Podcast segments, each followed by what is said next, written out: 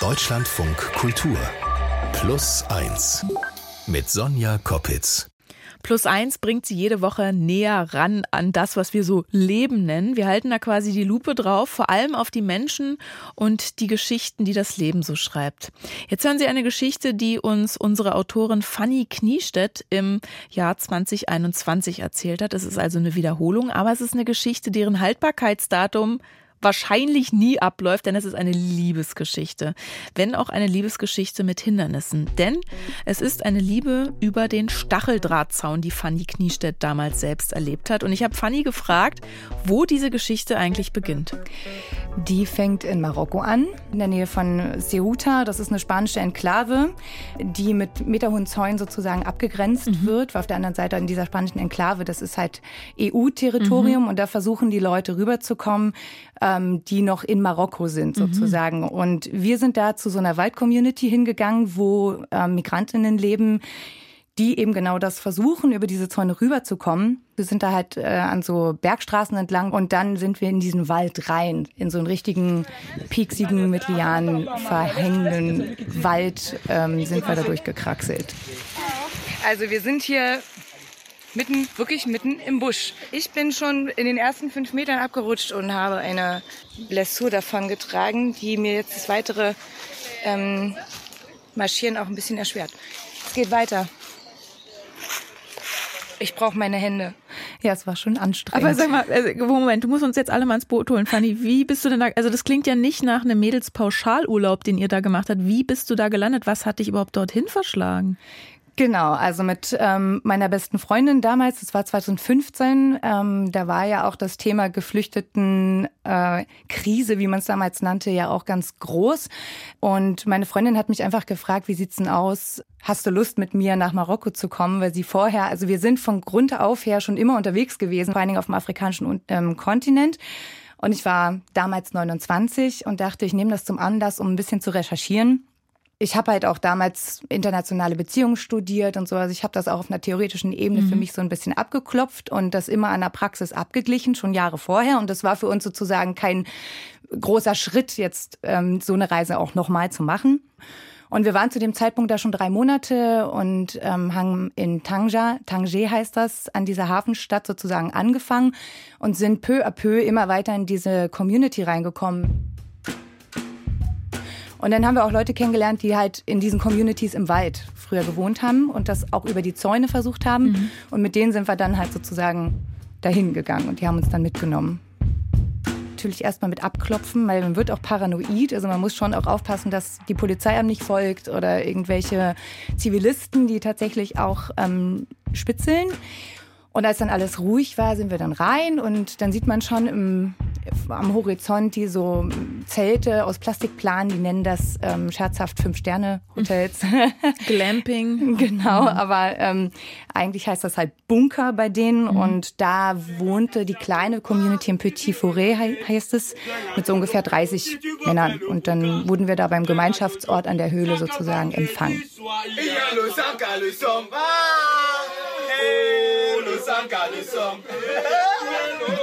War eine ausgelassene Stimmung, die haben sich gefreut, dass mal wer kommt. Wirklich, das, also, ich, ich versuche immer, mich da noch so rein zu versetzen. Ähm, du, du, die, die sind ja da nicht, um Party zu feiern. Und du bist ja auch nicht, um Party zu feiern, da in den Dschungel gegangen. Wie, wie ging es dann weiter? Nö, aber man kann ja auch nicht immer nur ständig traurig sein. Also das... Mhm. Ähm, Das ist auch okay. Wir haben auch was mitgebracht, ein paar Kartenspiele und Würfel und so. Genau. Und ähm, wir saßen da und haben uns mit allen Menschen unterhalten, haben viele Biografien sozusagen einfach ein bisschen kennengelernt. Und ähm, irgendwann musste ich dann mal, dann war es dunkel, irgendwann musste ich dann auch mal irgendwie in die Büsche und Pipi. Und dann bin ich an so einer kleinen Gruppe vorbei und dann hielt mich da jemand an und fragte mich nach meiner Meinung. Und ich wusste jetzt nicht mehr genau, um was es ging. Aber äh, ja, das war dann John.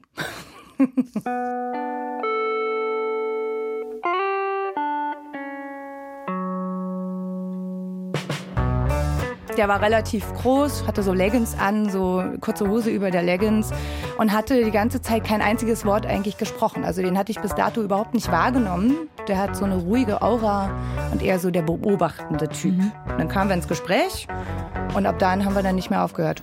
Die meisten Journalisten, die in den Wald kommen, kommen, weil sie was haben wollen. Genauso wie die N G O-Leute. Die kommen, schreiben deinen Namen auf, erzählen dir irgendwas, dann gehen sie und kommen nie wieder. Bei euch war das anders. Ihr kamt mit Kartenspielen und Würfeln und so. Einfach Dinge, die zu unserem normalen Leben gehören. Deswegen haben sich ja auch alle so gefreut. Später haben wir geredet und ich fing an, mich dafür zu interessieren, was du willst, was du denkst. Ich habe bei dir eine gewisse Ehrlichkeit bemerkt. Ich hätte niemals damit gerechnet, dich zu treffen, mit dir zu reden und am Ende mit dir zusammen zu sein.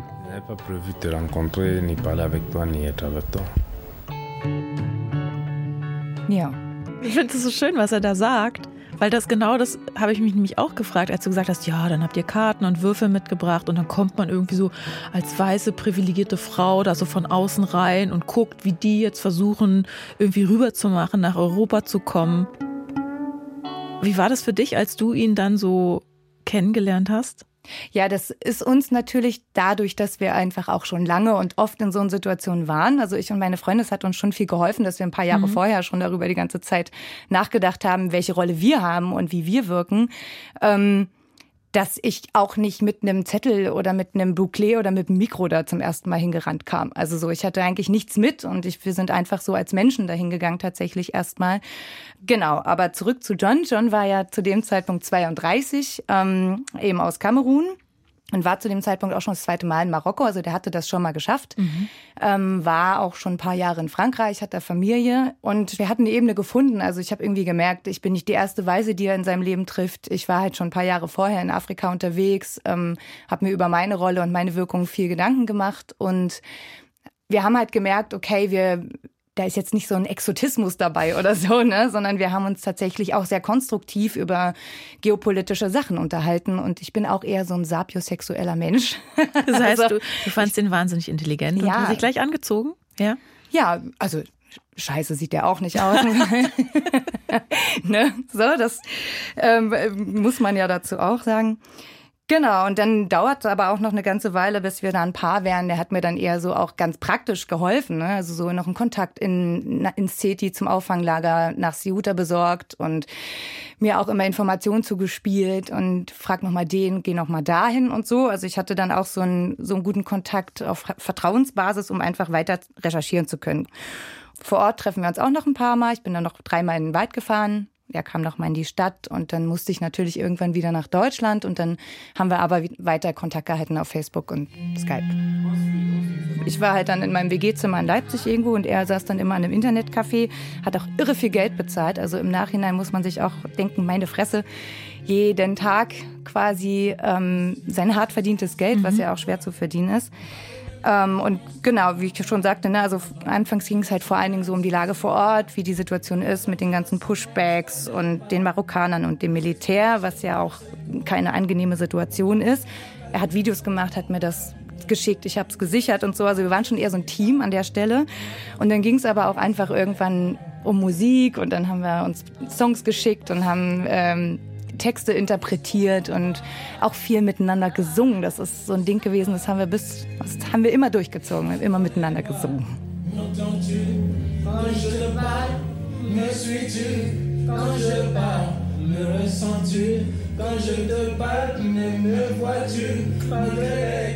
Also wir waren irgendwie gleichzeitig nah und gleichzeitig natürlich komplett voneinander getrennt, nicht nur was so die, nicht nur physisch, sondern natürlich auch von unserem Alltag. Und er hat das mal sehr gut beschrieben.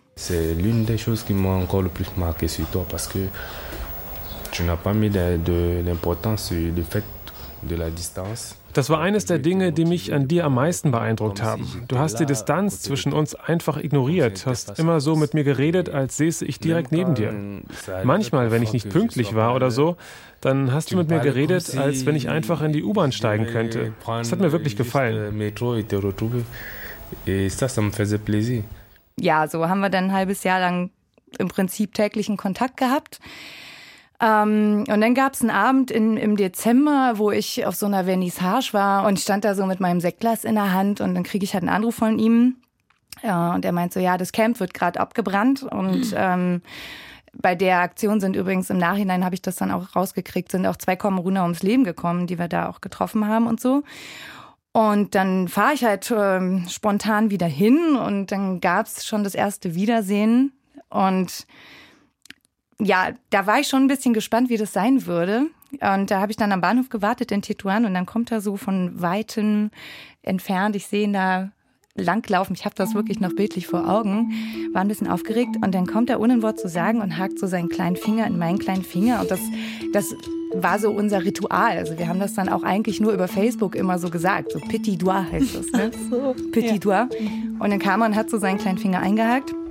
Und da war so ein bisschen klar, okay, okay, ja, da gibt's ein bisschen eine engere Verbindung als nur Wörter, genau. Und damit war aber auch gleichzeitig so ein bisschen die Schwierigkeit, dass das dann natürlich immer schwerer aushaltbar wurde. Also vorher konnte man sich davon vielleicht noch ein bisschen distanzieren, aber ähm, da war man dann schon emotional so miteinander verbandelt, dass so diese Gleichzeitigkeit wirklich schwer aushaltbar wurde. Und es gibt so eine Situation, die fasst das ganz gut zusammen. Da saß ich irgendwie, dann bin ich natürlich wieder nach Deutschland und dann saß ich ähm, mal in einem Bus Richtung Hamburg, weil ich da auf eine Konferenz gefahren bin und da habe ich den angerufen, weil man sich ja als Paar auch abspricht, weil man sich das nächste Mal mhm. wieder hören kann. Hey, hallo. Hallo. Hi. Also ich wollte ja eigentlich nur sagen, dass ich auf dem Weg zu einer Konferenz in Hamburg bin. Ich sitze gerade im Bus. Ähm, das heißt, ich bin auch erst am Sonntag wieder zu Hause und erreichbar. Ah, okay, aber ist letztlich eh egal. Sie haben mich festgenommen. Ich sitze im Deportationsbus. Oh nee. Oh. In Süden, oder was? Ja, in Richtung Süden. Oh, Mist, scheiße. Ich werde mich jetzt erstmal ausruhen. Okay, also... Ich rufe dich dann in zwei Tagen wieder an, ja? Also, okay. Wenn was ist, dann melde dich. Oder wenn du halt kannst, dann melde dich halt. Ja? Okay, bye. Was für ein, also du hast eben von dieser Gleichzeitigkeit gesprochen. Was für ein krasser Kontrast. Dein Alltag, du fährst eben was noch bei einer Vernissage sozusagen, Sektglas, dann fährst du zu einer Konferenz nach Hamburg und dann... kriegst du mit, er wird irgendwie wieder in den Süden gekarrt äh, und kommt halt nicht weiter, kommt nicht nach Europa. Was hat es mit dir gemacht? Ja, das, also einerseits musste ich natürlich tatsächlich lernen, ähm, trotzdem eine gewisse Distanz herzustellen, auch für mich, weil ich konnte ihm ja einfach nicht helfen. Also es hätte ja auch niemandem was gebracht, wenn ich jetzt hier in Deutschland sitze und irgendwie heule und ähm, total verzweifelt bin, sondern es hat ihm ja auch geholfen, dass ich sozusagen eine gewisse Stabilität nach außen getragen mhm. habe. Und es ähm, war zu der Zeit auch extrem, das kommt auch immer wieder in Wellen, dass die halt ganz viel festnehmen. Also manchmal ist es ein bisschen ruhig und manchmal ähm, eben nicht so. Und zu dem Zeitpunkt war das tatsächlich so, dass die alle paar Tage einfach ähm, aufgegriffen wurden, von der Straße, aus dem Internetcafé, wo auch immer, wo die gerade waren, eingesammelt und dann sogar bis in die Wüste gekarrt. Und dann mussten die halt von da aus wieder irgendwie zurückkommen. Er hat das manchmal so ein bisschen als witzig irgendwie dargestellt. Und aber das war, glaube ich, nee, das weiß ich, dass das nur eine Fassade war. Mhm. Und dann gab es den Zusammenbruch zu Silvester rum, wo er wirklich gesagt hat, hey, ich... ich kann nicht mehr, ähm, ich muss jetzt unbedingt sofort zu ihm kommen. Und dann dachte ich, okay, bin ich jetzt total blöd. Habe meine Freundin angerufen und habe gesagt, was meinst du? Und dann sagte sie, du bist total bescheuert, aber ja, fahr hin. Und dann habe ich das gemacht, ja. Und das war auch gut. Und ab dem Zeitpunkt an war klar, okay, wir ziehen das jetzt hier zusammen durch. Mhm. Und dann bin ich wieder zurückgekommen und habe mir dann gesagt, okay, jetzt musst du auch mal rauskriegen, ob ein Alltag funktionieren würde. Weil die Frage der Investition an der Stelle schon nochmal eine andere ist. Aber jedes Paar würde sich irgendwann die Frage stellen, ziehen wir jetzt mal zusammen, was mhm. ist das hier? Und das kriegt man natürlich am besten raus, wenn man den Alltag zusammen erlebt. Und das habe ich dann gemacht. Ich bin dann nach Marokko gefahren, ohne Rückfahrticket.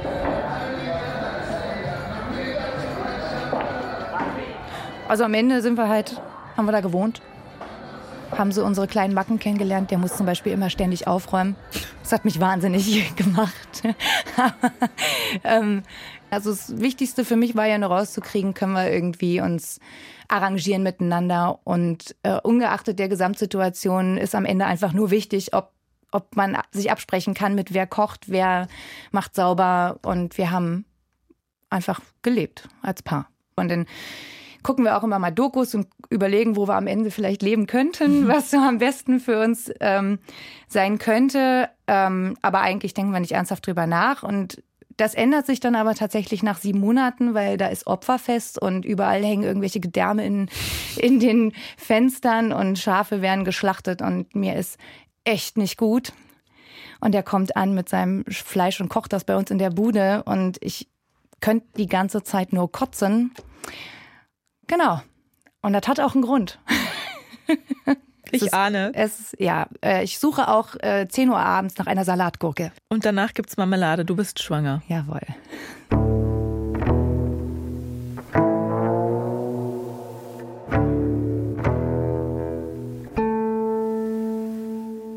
Was dann, Fanny? Genau, was dann? Also objektiv betrachtet könnte man natürlich meinen, um Gottes Willen, das ist ja eine total schlimme Ausgangssituation, um so ein Kind in die Welt zu setzen. Aber irgendwie waren wir beide trotzdem sehr glücklich.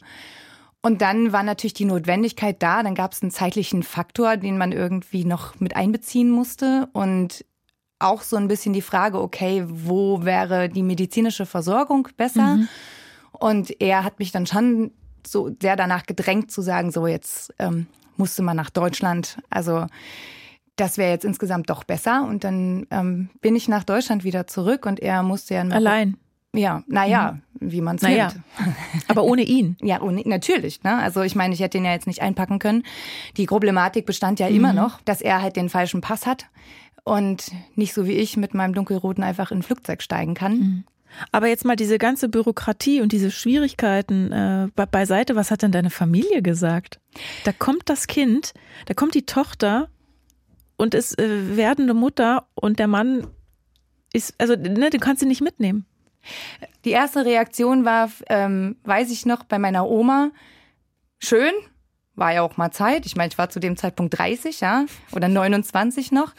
ähm, aber die erste Frage war tatsächlich, wird das ein farbiges Kind?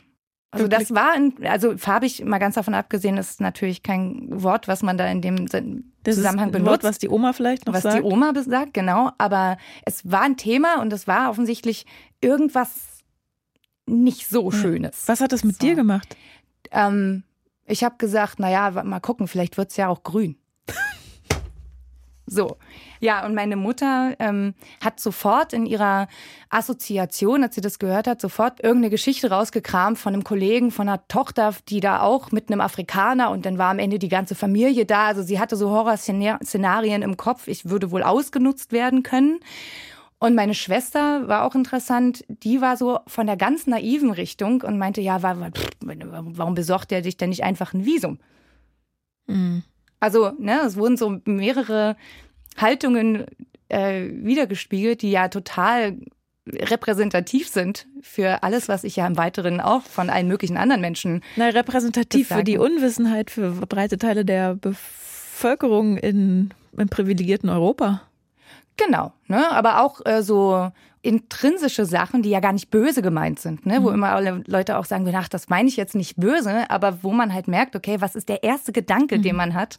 Wie, wie geht's dann weiter? Also wofür entscheidet ihr euch letztlich? Genau, also wir ähm, haben es dann tatsächlich nochmal über die illegale Schiene versucht. Ähm, da gab's dann, dann haben wir uns auch nochmal mit einem Organisator getroffen. Also daran merkt man zum Beispiel auch, dass ich im Laufe der Zeit auch ein bisschen Äh, zu viel Einblicke bekommen habe, um jetzt ähm, ganz eindeutig moralisch verwerflich sagen zu können, die bösen Schleuser oder so. Ne? Also es ist alles ein bisschen komplizierter und komplexer.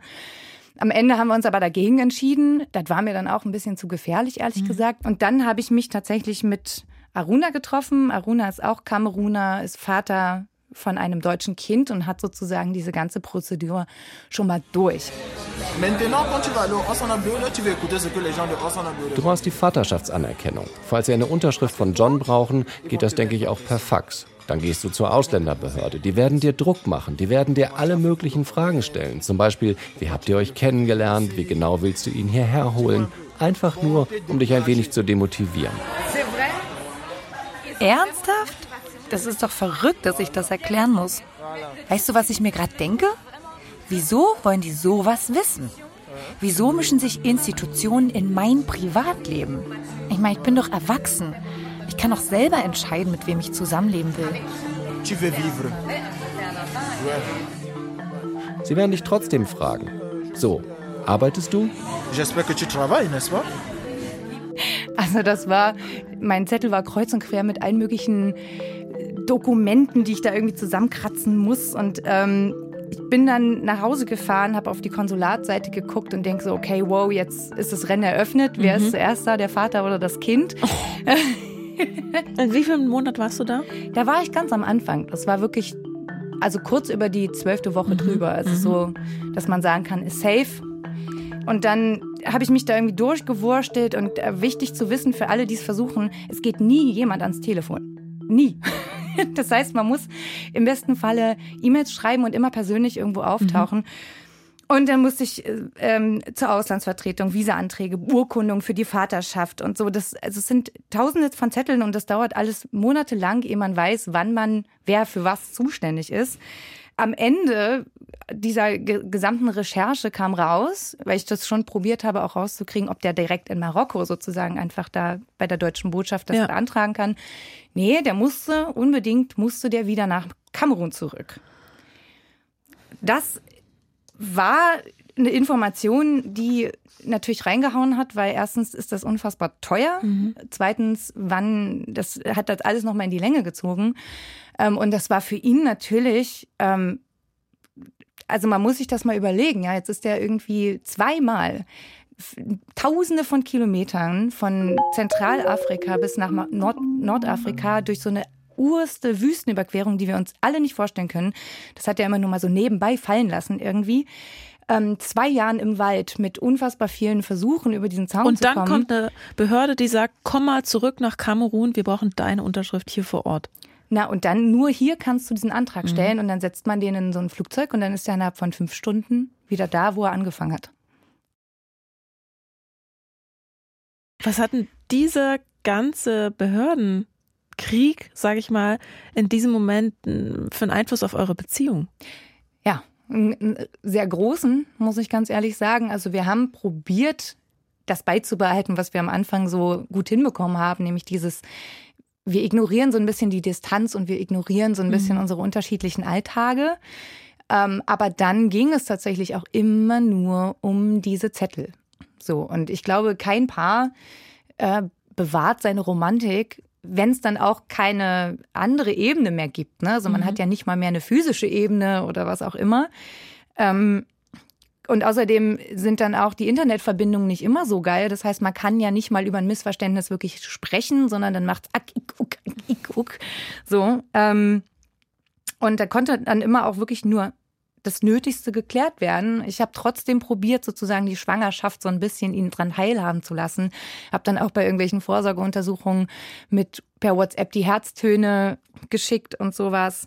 Und eine Tradition haben wir uns bewahrt, tatsächlich immer, wenn wir gesprochen haben, hat er dann, nein, genau, kleiner Finger, aber er hat dann auch immer mit meinem Bauch noch gesprochen. Ach. Das Schlusswort hatte er dann immer und ähm, er hat dann nochmal mit meinem Bauch immer gesprochen.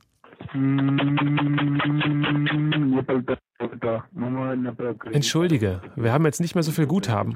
Mama und Papa mussten lange über wichtige Dinge sprechen. Bitte sei nicht sauer. Ich hab dich lieb, Mama auch. Und wir freuen uns ganz doll auf dich.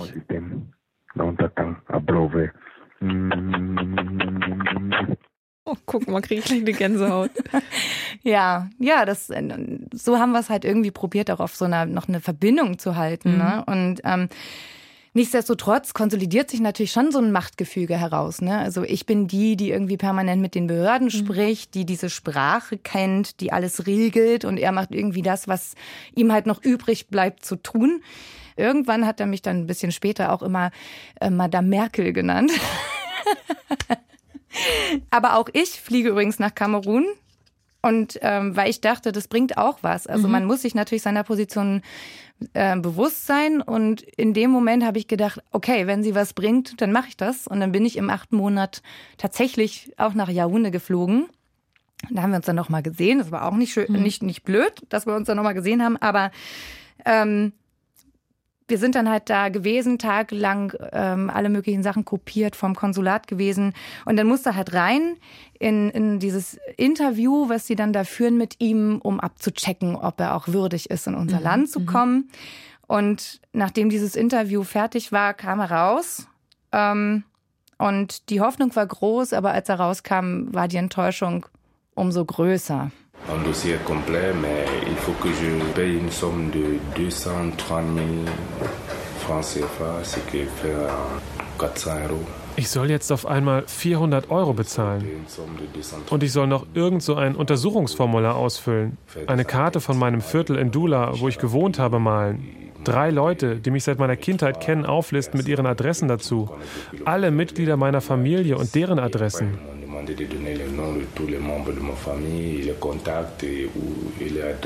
Also es hat einfach nicht aufgehört. Es hat nicht aufgehört. Die haben ihn auch noch gefragt, ob er sich, ob er weiß, auf welche Grundschule ich gegangen bin und so ein Zeug. Also diese ganzen Sicherheitsmechanismen, ne, die, die irgendwie darlegen müssen und beweisen müssen, ähm, weil Europa offensichtlich unglaublich viel Angst vor denen hat. Mhm. Ich bin ja dann kurz vorm Schlüpftermin und dann musste ich halt, musste ich zurück äh, und habe in dieser ganzen Zeit übrigens parallel ja auch noch gearbeitet und noch eine Wohnung gesucht und so weiter. Also ich war ja beschäftigt und war immer nur so parallel, äh, so nebenbei schwanger. Ähm, und zwei Wochen vor der Geburt ähm, habe ich es geschafft, habe eine Wohnung gefunden und dann kommt zum Glück noch meine Mutter und hilft mir ein bisschen. Ich weiß nicht mehr. Ich meine, Kinder, Kinder kriegen echt. Sachen brauchst du wirklich, weil ich meine, du bist hier nicht im in Afrika, wo es vielleicht auch wärmer ist, das Kind kommt im April zur Welt, will mal so sagen, kann schon auch noch kühl sein. Hast du da eine Decke? Nee. Man sollte das Kind zudecken können. Ja, ich dachte, ich mache das erstmal ins Tragetuch. Ich habe ein Tragetuch. Also meine Mutter war reichlich geschockt, wie vorbereitet ich war. Aber gut, als hättest du auch sonst keine Probleme als deine Mutter. Ja, aber also ich war schon sehr unvorbereitet. Ich, also ich, naja, im Nachhinein betrachtet äh, braucht man am Ende auch gar nicht so viel. Aber ich war schon ganz froh, dass sie dann gekommen mhm. ist und sie war hochmotiviert und hat, hat mich dann doch mal eingedeckt. Und das war auch höchste Zeit, weil wirklich ein paar Tage später war ich dann so ins Krankenhaus, ähm, und äh, mit meinem Laptop in der Straßenbahn und dann schließen die mich ans E K G an und ich sag so, ja, wann kann ich denn hier gehen? Und dann sagt die Hebamme, nee, nee, sie kriegen heute ein Kind. Und ich dachte, ach, okay. Vier Stunden später ist das Baby natürlich, dann ist es dann da. Es ging auch zacki zack und ähm, dann rufe ich John direkt an, der wartet ja.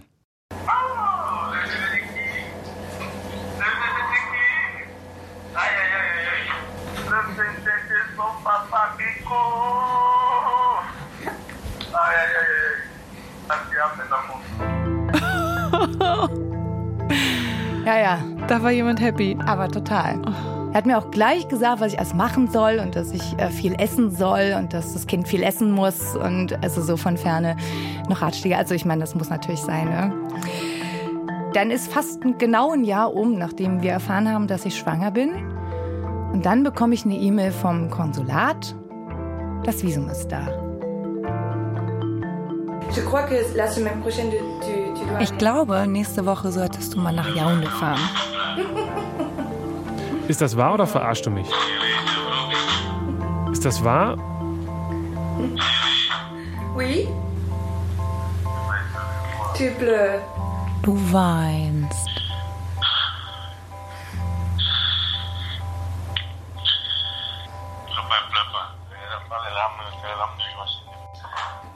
Papa weint nicht. Das sind nur Freudentränen, mein Baby. Schiri, ich werde jetzt gleich meine Mama anrufen. Ich bin so glücklich.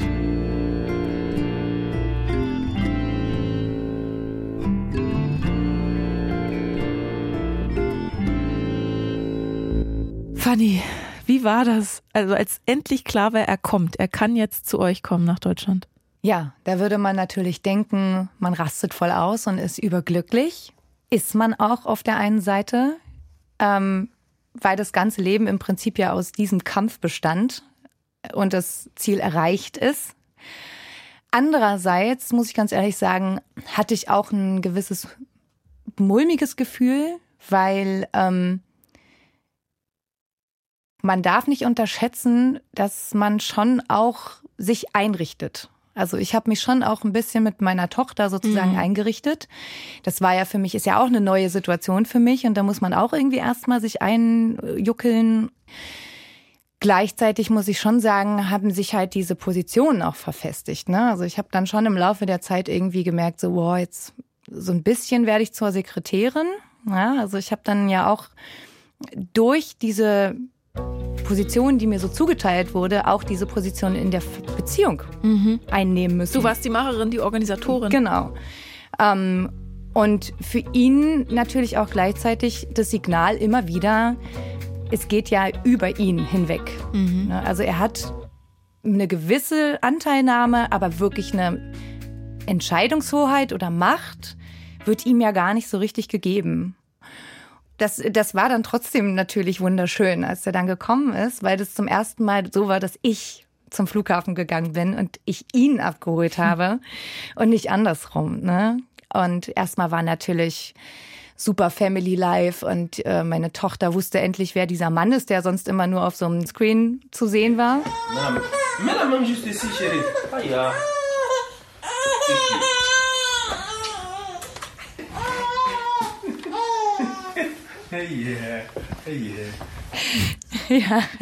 er hat eigentlich, der hat ja auch die ganze Zeit das Kind nur durch die Gegend getragen und für mich war es eigentlich auch mal gut, weil dann konnte ich mal so duschen. Und sowas machen. Das Kind ist sechs Monate alt, du hast zum ersten Mal dir die Haare gewaschen. So ist es, genau. Nein, aber jetzt, also wir reden jetzt so wahnsinnig lustig darüber und du ja. hast doch bei deiner ganzen Geschichte, bei, also ich habe ganz oft Gänsehaut äh, und Tränen in den Augen und du erzählst es alles mit so einem Witz, mit so einem, mit so einem ironischen Unterton auch. Was hast du denn durch diese Erfahrung gelernt? Also wie hast du dich vielleicht auch verändert? Ich habe mich schon sehr verändert. Ähm, Also grundsätzlich war das für mich ja erstmal nichts Neues, zu wissen, dass ich als Europäerin ähm, äh, auf dieser Welt wirklich unglaublich viele Freiheiten habe, die die meisten Menschen auf dieser Welt einfach nicht haben. Mhm. So. Und warum das so ist, damit habe ich mich ja auch vorher viel beschäftigt und so weiter. So. Ähm, natürlich ist es am Ende dann nochmal was anderes, wenn man so einen sehr direkten Kontakt hat ähm, zu Leuten, und ja nicht nur John, sondern ich habe ja auch ganz viele andere Leute noch, mit denen ich Kontakt habe und auch immer noch halte, ähm, für die das wirklich eine Frage von Leben oder Tod ist. Und für mich hat es dahingehend nochmal die Erkenntnis gebracht, dass es auf dieser Seite der Welt sozusagen überhaupt nicht registriert ist. Mhm. Und dass das auch als was Normales, als was Normales gilt. Ich finde es objektiv betrachtet ungerecht. So. Gerade wenn man als Europäer immer sagt, wir sind hier alle gleich, die Menschenrechte und so weiter. Und, und deswegen fort. Muss man das vielleicht mal genau. fühlen. Jetzt sind wir aber wieder so ins Politische abgeschweift. Wie ging es denn für euch weiter? Genau, also ähm, wir haben dann zusammen gewohnt und dann gab es erstmal wie so eine so ein Aufatmen. Ne? Man hat die ganze Zeit gekämpft, man hat die ganze Zeit darum gekämpft für die Situation, in der man sich jetzt dann endlich befinden konnte. Ähm, und dann gab es sowas wie eine Insel der Ruhe. Und so eine Stabilität. Und da, ähm, das sieht man auch bei vielen anderen Menschen, die viele Traumata auch mit sich rumtragen, dass in dem Moment, wo es ruhig ist, mhm. brechen sich andere Sachen erstmal Bahn. Da gibt es dann erstmal sozusagen den Freiraum dafür. Mhm. Natürlich ging es auch erstmal weiter darum, der hatte ja erstmal nur ein Visum, musste wieder Au- Aufenthaltserlaubnis, Arbeitserlaubnis und so. Also das Behördending lief ja weiter parallel und gleichzeitig kam dazu halt tatsächlich, ähm, er war dann hier bei mir zu Hause, er konnte noch kein Deutsch. Als wir zusammen in Marokko waren, hatten wir noch eine relativ gleichberechtigtere Position mhm. miteinander. Jetzt ist er hier, er fühlt sich ein bisschen nutzlos, ne? Ähm, er kann auch die Rolle als Mann in mhm. dem Sinne nicht so richtig erfüllen. Auch wenn das jetzt so archaisch klingt, das hat übrigens bei weißen Deutschen ist das Problem oft auch da. Nur dann nach sechs Monaten ähm, habe ich wirklich gesagt, wir ziehen auseinander, ähm, weil dann unterschwellig schon so diese Machtkämpfe herrscht, ausgetragen wurden, aber dann über eine Art und Weise, die ich so nicht mhm. cool finde, die ich aber auch in allen anderen Beziehungen so nicht cool finde, also so über Eifersucht und so weiter und so fort. Ähm, und ich habe gesagt, okay, ich glaube, du musst da mal ein paar Sachen bei dir selber bearbeiten, auch jetzt hast du die Zeit und ich würde es dir auch ans Herz legen, ähm, der hat einfach krasse Sachen erlebt. Ähm, und da habe ich gedacht, mit der Distanz hilft das erstmal wieder sozusagen. Ähm, und jetzt hat sich aber im Laufe der Zeit rausgestellt, dass hat, also wir sind jetzt nicht mehr zusammen. Ich wohne jetzt mit meiner Tochter in einer W G. Aber wie, wie geht's dir damit heute? Heute geht's mir super damit. Ja. Wir haben deine Geschichte angefangen im Wald in Marokko. Wenn du dir jetzt vorstellst, du wärst heute wieder am Wald dort, würdest du alles genauso machen? Jetzt mit der großen Distanz betrachtet, ja. Weil ich habe ihm sogar auch schon mal gesagt, dass ich ihm danke dafür, dass ich so, so viel einfach auch über mich selber nachdenken musste. Und ähm, Sachen so erlebt habe, die ich sonst nie erlebt hätte und wo ich nie in die Konfrontation so gekommen wäre, mhm. auch mit mir selber. Und mit meinem Umfeld. Also es hat mich tatsächlich sehr überrascht, wie mit der Ostbiografie meiner Familie zum Beispiel, wenn ich probiere, das in Vergleich zu setzen und so. Trotzdem passiert diese endgültige Transferleistung trotzdem nicht. Weil am Ende sind wir ja doch weiß irgendwie. Und das sind doch irgendwie, ist es doch noch was anderes immer. Habe ich das Gefühl tatsächlich. Und es geht ja jetzt mit meiner Tochter auch immer noch weiter. Die ist ja schwarz. Mhm. Da muss ich einfach weiter mich mit beschäftigen. Naja, Fanny, dann würde ich vorschlagen, wir treffen uns einfach demnächst mal wieder und du erzählst uns, wie es weiterging mit dir und deiner Tochter in der, in der W G-Familie. Vielen, vielen Dank, dass du uns deine sehr, sehr, sehr persönliche Liebesgeschichte erzählt hast. Gerne. Das war die Geschichte von Fanny Kniestedt, eine unserer beliebtesten Geschichten aus dem Jahr zweitausendeinundzwanzig. Und Sie können übrigens alle Plus-Eins-Geschichten nachhören, überall und wann Sie wollen, zum Beispiel in der Deutschlandfunk Audiothek-App. Abonnieren Sie uns da gerne, wir freuen uns auch sehr über eine Bewertung. Zum ersten Mal Plus Eins in zwanzig vierundzwanzig. Wir haben wie jede Woche sogar noch eine zweite Folge für Sie parat. Zu Gast habe ich da Mike Während. Der arbeitet hauptberuflich als Peerberater für mentale Gesundheit und Teilhabe und weiß, ähm, wovon er redet, wenn er da redet. Denn er selbst hat Psychiatrieerfahrung und sogar einen Suizidversuch überlebt. Ich war einfach erschöpft. Ich war am Ende meiner Kräfte. Und so konnte es, es, es konnte einfach so nicht weitergehen. Ich bin dann wieder wach geworden und habe dann für mich festgestellt, ich brauche dringend, dringend Hilfe. Plus Eins ist ein Podcast von Deutschlandfunk Kultur. Autorin dieser Folge Fanny Kniestedt. Redaktion hatte Emily Ulbricht und Producer war Jochen Dreier. Moderiert habe ich übrigens Sonja Koppitz. Und nächste Woche ist Gesa Ufer für Sie da. Machen Sie es gut. Tschüss.